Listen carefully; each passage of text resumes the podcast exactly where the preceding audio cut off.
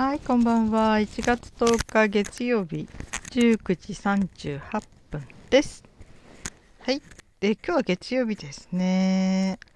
うん。で、お仕事、今日あった人は多かったんでしょうかね。少なかったんでしょうかね。うん。えー私は今日久しぶりに、うん、ちょっと10年前の雑誌を見てました。10, 10年前の雑誌で「生き生き」っていうちょっとね高齢者用？高齢者なのかな、うん、のようのね月刊誌かな、うん、でそれにねちょうどあの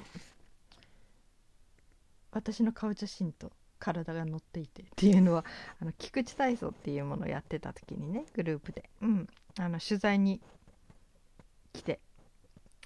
それでなんかその記事を書いてくれて。でそこで、うん、割と3人いた人たちがそれぞれ結構大きく載ってますね。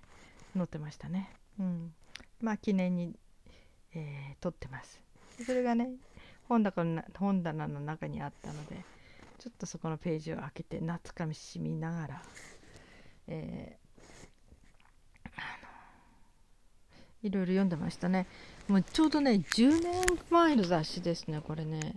うん2010年6月10日発行ってなってますね、えーそうね。だからうん。もうもう12年になるのかな？随分時間が経ちましたね。うん。でそこで雑誌を見てて結構面白いことが載ってましたね。うん。えー、っていうのかな。あの健康のことも結構載っててね。でそこでうん。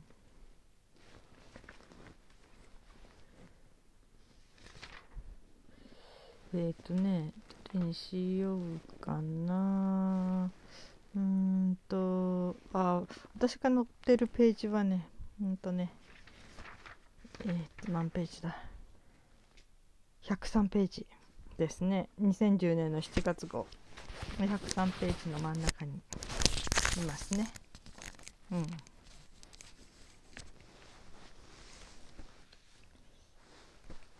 さゆりさんですね。51歳北海道と書いてますね、うん、あその記事記事。私が喋った？とこ読んでみようか。体が良くなっていくのを実感菊池体操を始めて転びにくくなりました。体が弱くて人並みに動けるようになりたいとずっと思っていました。そんな時 NHK のラジオ深夜便で菊池先生の話を聞きました。バスのステップも上げられなかった。上がられなかった。た70代の女性が菊池体操を続けることで生き方も体も変わり90歳で亡くなった時は医師から解剖させてほしいと言われるほど見事な終わり方だったそうです。みんな年を取って病気になるのは当たり前だと思っているけれど70歳を超えても筋肉を生き返らせ死ぬまで育てられるというのはすごいことですし私にもできるかなと思いました。やり始めてからはとにかく転びにくくなりました。以前は毎年冬になると氷で滑って捻挫していたのに今は転びかけても体がぐっと持ちこたえるようになったんです。他にも開けなかった足の指が開けるようになったり菊池体操は体が良くなるのが実感できるから興味が尽きないんですね。ないって言ってますね。はい、うん、へえもうねうん。みんなは自分の足の指って動かせます？自分の意思で。あのラジオでちょっとねその菊池先生っていう人の話を聞いてからその時から私もねちょっと本買ったりして足の指を動かしてみることを、やってみたんだけどよく足の指の間に手の指を挟んで足と手の握手っていうことをするんですね。そうすることでこの末端のえー、神経とかずいぶん蘇らせることでいろいろな面が良くなっていく。もう脳の方にも刺激がいくしね、うん、でこう筋肉の隅々まで使うっていうねことでね、うん、でその時にね足の指、えー、5本ありますよね。これをねこう赤ちゃんの指みたいにバーってこうパッて開こうと思って開けなかったんですねなかなか。本当指と指がくっついちゃってる指があってねなかなか開けなくて。毎日毎日練習しましたね。この足と足の指がバーって開ける方が柔軟っていうことはとってもいいことらしいんですよね。うん、それとね、えー、親指を一本一本動かせますかって親指じゃない足の指を。で親指は動かせるんですよ。ところが親指を動かす時に他の指がついてきて一緒に動いちゃったりとか親指だけこうしてる人いるのかな。あと人差し指中指。とにかくね中指と薬指がね別々に動かない。ですよねうんちょっとびっくりしちゃってなんて私は不自由だ不自由なんだろうと思いましたね。まあ、手の指はねどれも動かなかったら大変なんだけど足の指って随分おろそかにしてきたなって思いましたね。皆さんもちょっと暇な時にとかお風呂でとかやってみたらいいですよ。足の指を親指から小指まで自分の意思でそれぞれ動かすことができるか。でそれを動かす時に他の指もくっついて動いてこないでその指だけ単独で動かすことができるか。ね、意外と難しいですよこれ。これがね割ちゃんとこう自分の意思通りにあの動かしたい指だけちゃんと動かせるようになると随分体が変わってきますね。うん。ああ忘れてるね。私やってなかったな最近ね。うん。本当に、えー、そろそろしなきゃね。これがねとにかくあの老人要するに最終的におむつにお世話にならないで、えー、死ぬ寸前まで自分の足で歩きましょうっていうことを目指した地味な体操なんですけど、うん、でも、えー、本当に何歳でもできる。ある時はもう寝たきりでもできるっていうね。うん、要するに寝たきりでもできる。要するに寝たまんまやる体操もいろいろ書いてるしね。載ってるし。探せばね、うん、菊池体操で検索したらいっぱい出てきますね。本当に奇跡が起きるっていうぐらい例えばあの障害を持っていろんな動きにくかった人が体操やることでちょっとずつ少しずつ自分の意思で動かせるものが出てきたりね。なんか本当にお医者さんがちょっと見放したようなことでもなんか自分の力で筋肉を生き返らすことができたりって言ってましたね。うん、それからねこの先生のお話でね、うん、なんかすごい心に残ったのがね、うん。まあ、この人はねなんか血圧が低いらしいんですよ。でもね私が初めて初めて講演会で見た札幌にいた時ね72歳ぐらいだったかな。もうすごいですよ。あの後ろ姿もうジーパンのような生地のきちっとぴっちりしたスラックス履いてたんだけど腰から下なんか見たらもう30代ぐらいの女性ですね。本当にもう体が本当に綺麗でもう若々しい、うん、今もう80過ぎてるんでしょうね。きっとそれでも元気に体操なさってますね。やっぱり何かの体操を進めてる人はその人がどんな風に今置いていってるかってすごく貴重な資料ですよね。うん、もしその体操がすごくいいものであればその人はきっともう綺麗な体型のまんま年老いていっていくでしょうしね。うん、って思いましたね。だからある有名な体操の先生のとこに通ってたんだけどどうもそのね見てみるとその先生たちがなんかいろんな病気抱えててなんかパッとしないというかね。ということを言ってだからやめたんだって。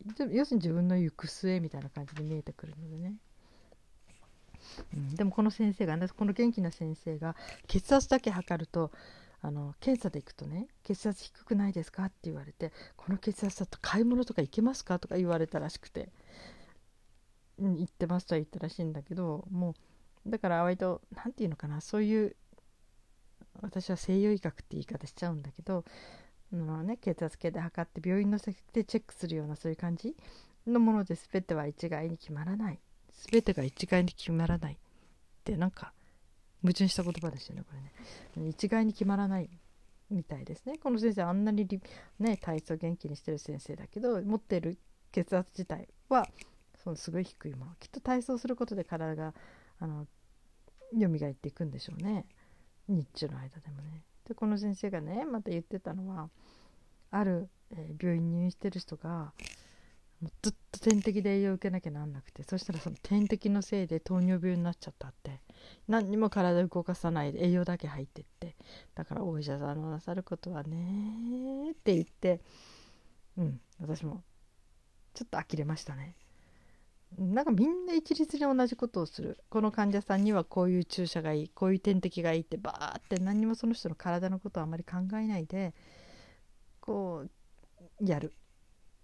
その結果ね本当は普通の体だった人が点滴のお金で栄養過多になって糖尿病になっちゃう。これは本当あってはいけないことですよね。医療現場でね。うんなんかそういうことがねありがちありがちと思って聞いてましたね。うん。それとかねある人ががんの末期でねうんえっ、ー、と腸のなんかね壁を作ったな何かしたんですよね大きな手術をね。だけどね要するに目先のことしか考えていない。結果的にそれが災いしてその人は死んじゃうことになるんだけどなんかどうもね切って貼ってもうその場の局所療法それをやって終わり。でなんか私から見ると目先のことしか見えてないっていう気がしてね。うん。何でも切っちゃえばいい。何でもそこだけ取っちゃえばいいみたいな考え方があって。その点東洋医学っていうのはもう根本なぜそうなったのかっていうね根っこから考えるので、うん、例えばね症状としてはそういう症状が現れてるけどそういうふうに至った理由はどこが一番の問題点だったんだろうとひょっとしたら肝臓の動きが悪いとか腎臓が悪いとかね。そういうところの根本を要するに直していかなければまた同じことを繰り返してしまうみたいなね。その薬で抑えるんじゃなくてね何て言うのかな。うん。こう要するに火事が起きた時にただ水をかけるっていうのが私は 西洋医学に大方あるものじゃないかなと思うんですよね。そうじゃなくてあの火事が起きないような作りの家にするとかその火事が起きないような工夫をするとかなんか火事が起ない起きないためのちゃんとしたその元から、うん、その対処するとかね、うん、なんかそういうこう見方、うん、が東洋医学にはあるような気がするんですよね。うん。なんていうかね。まあでもね西洋医学が私は大事だ。ある先生も言ってましたね。その検査。相手に数値でバッチリ出てくる検査結果っていうのはこれは本当にデータとして、えー、治療する上ではありがたいと。うん、それともう一つあだからこの言葉は私も本当だなと思うのでとにかく検査には行きますね。あの必要な時はレントゲンにしろも何にしても。だけど治療はそこでは受けませんね。相当脅されるんだけどね先生にはね。そんなことしてたらこうなりますよああなりますよとか。でいやいいんです。ありがとうございます。もうあのちょっとそれだけ見たかったもんですからっていうその検査結果だけ。っていう書いて私は東洋医学の方で治療していくので。で自分で治していくのでね、うん、そういうこととかね。本当にこうねもう一律なんですよね。全て人間は同じ。だからこういう栄養素を入れればこうなる。こういうものを食べればこうなるっていうその個人差。それぞれが持ってる個性。体の個人差っていうものをあまり考えないで要するにこの体重にはこれぐらいの、量の薬とかこの症状にはこれとか、まあ、すごくそういうふうにうやってるような気がしてたまらない。うん、要するに何ていうのかな人間の体はすごく機械のように考えてるって気がするんですよ。うん、何かのあの薬を入れれば動く。うん、何かが切れかかってたらそこにこの油を足せばいいとかね、うん、なんかそういう感じのように思えてしょうがない、うん、だからその点こう東洋医学系のものは、うん、本当にそれぞれの個,、えー、個性を見る。体の特質を見る。この人にはあのあまり水分は取らない方がいいとか。この人の体にはあのこういうものはむしろ逆になるとか。あの逆の影響が及ぼすとか本当にそれぞれ一人一人が全然違う体の体質思ったらその体質をちゃんとよく見極めながらその人に合った、えー、対処していくっていうことは東洋医学は得意ですよね。うん、なんかそういう面でね、うん、まあ私もあの私の場合は西洋医学に関しては薬が飲めなくなっちゃったのが大きくってアスピリンに対してアレルギーになってしまったのでねいろいろ飲めもう薬が飲めないものがあってだから病院の薬があまり、えー、体には飲めない。だから病院行ったら私はこの薬がダメですって言って相手に見せないとひょっとしたらねその薬でショック死しちゃうことがあるらしいのでまあそんなんで割と、えー、普通の病院から疎遠になってきましたね。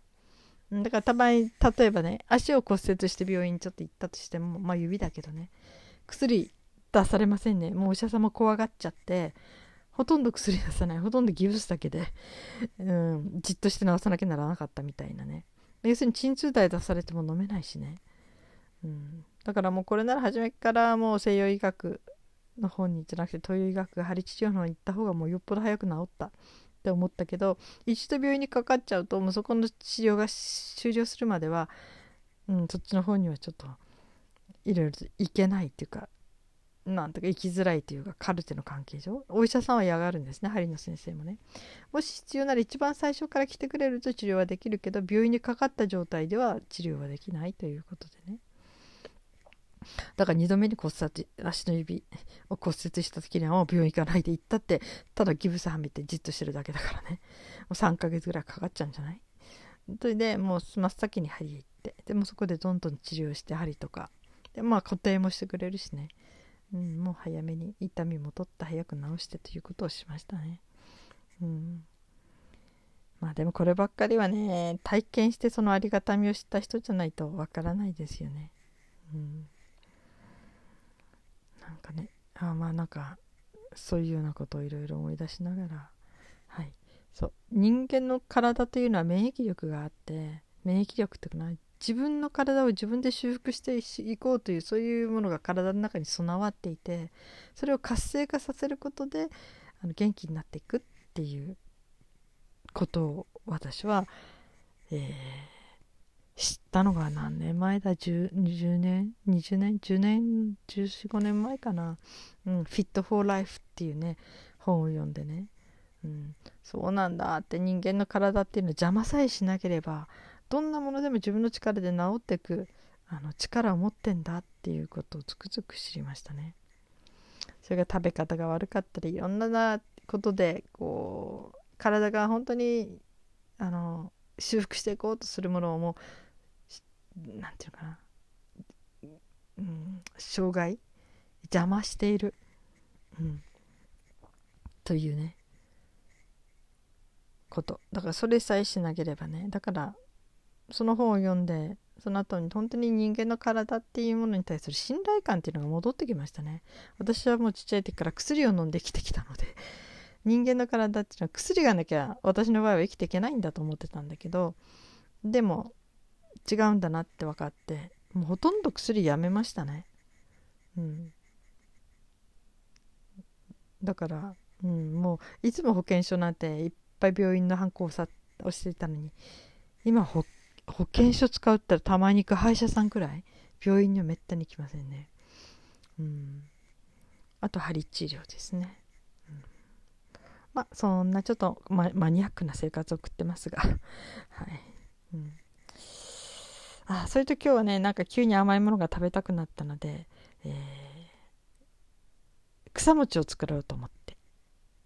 そして何をしたかというとおもちもち米を溶いてホームベーカリーにおお米を入れてそして途中でよもぎ粉を混ぜてでつつき上がってきたお餅に対してお餅を草餅になったものをね今度あんことそれからおせちの残りの栗の管理の匂いを入れてくるんでで大福を作って食べました。すごいスローですよね。食べたいと思ったから口に入るまで2時間かかりましたからね。でもなんか気持ち的にはものすごい満足感があります。なんかこういう生活って好きですね。とっても。まあこれも仕方なしにやってんですけどね。その昔は。今は楽しいけど昔はねもうアレルギーになってからもう保存料のものが食べれなくなっちゃったので、うん、だからもう手作りするしかなくてねいろんなもの、うん、だけどおかげでこうやって自分の家でなんか美味しいものを作ることを覚えたし、うん、とってもまあそういう意味では幸せかなって思ってます。はい、えー、20分経っちゃいました。はい。もう8時になりますね。今日9と11時に。あと4時間ですね。私はその時間12時まで起きてないけどもう1時間以内に寝ると思いますけど。はい。皆さん良い一日でしたか？お疲れ様でした。そして今日も生きていてくださってありがとうございます。それではまた明日。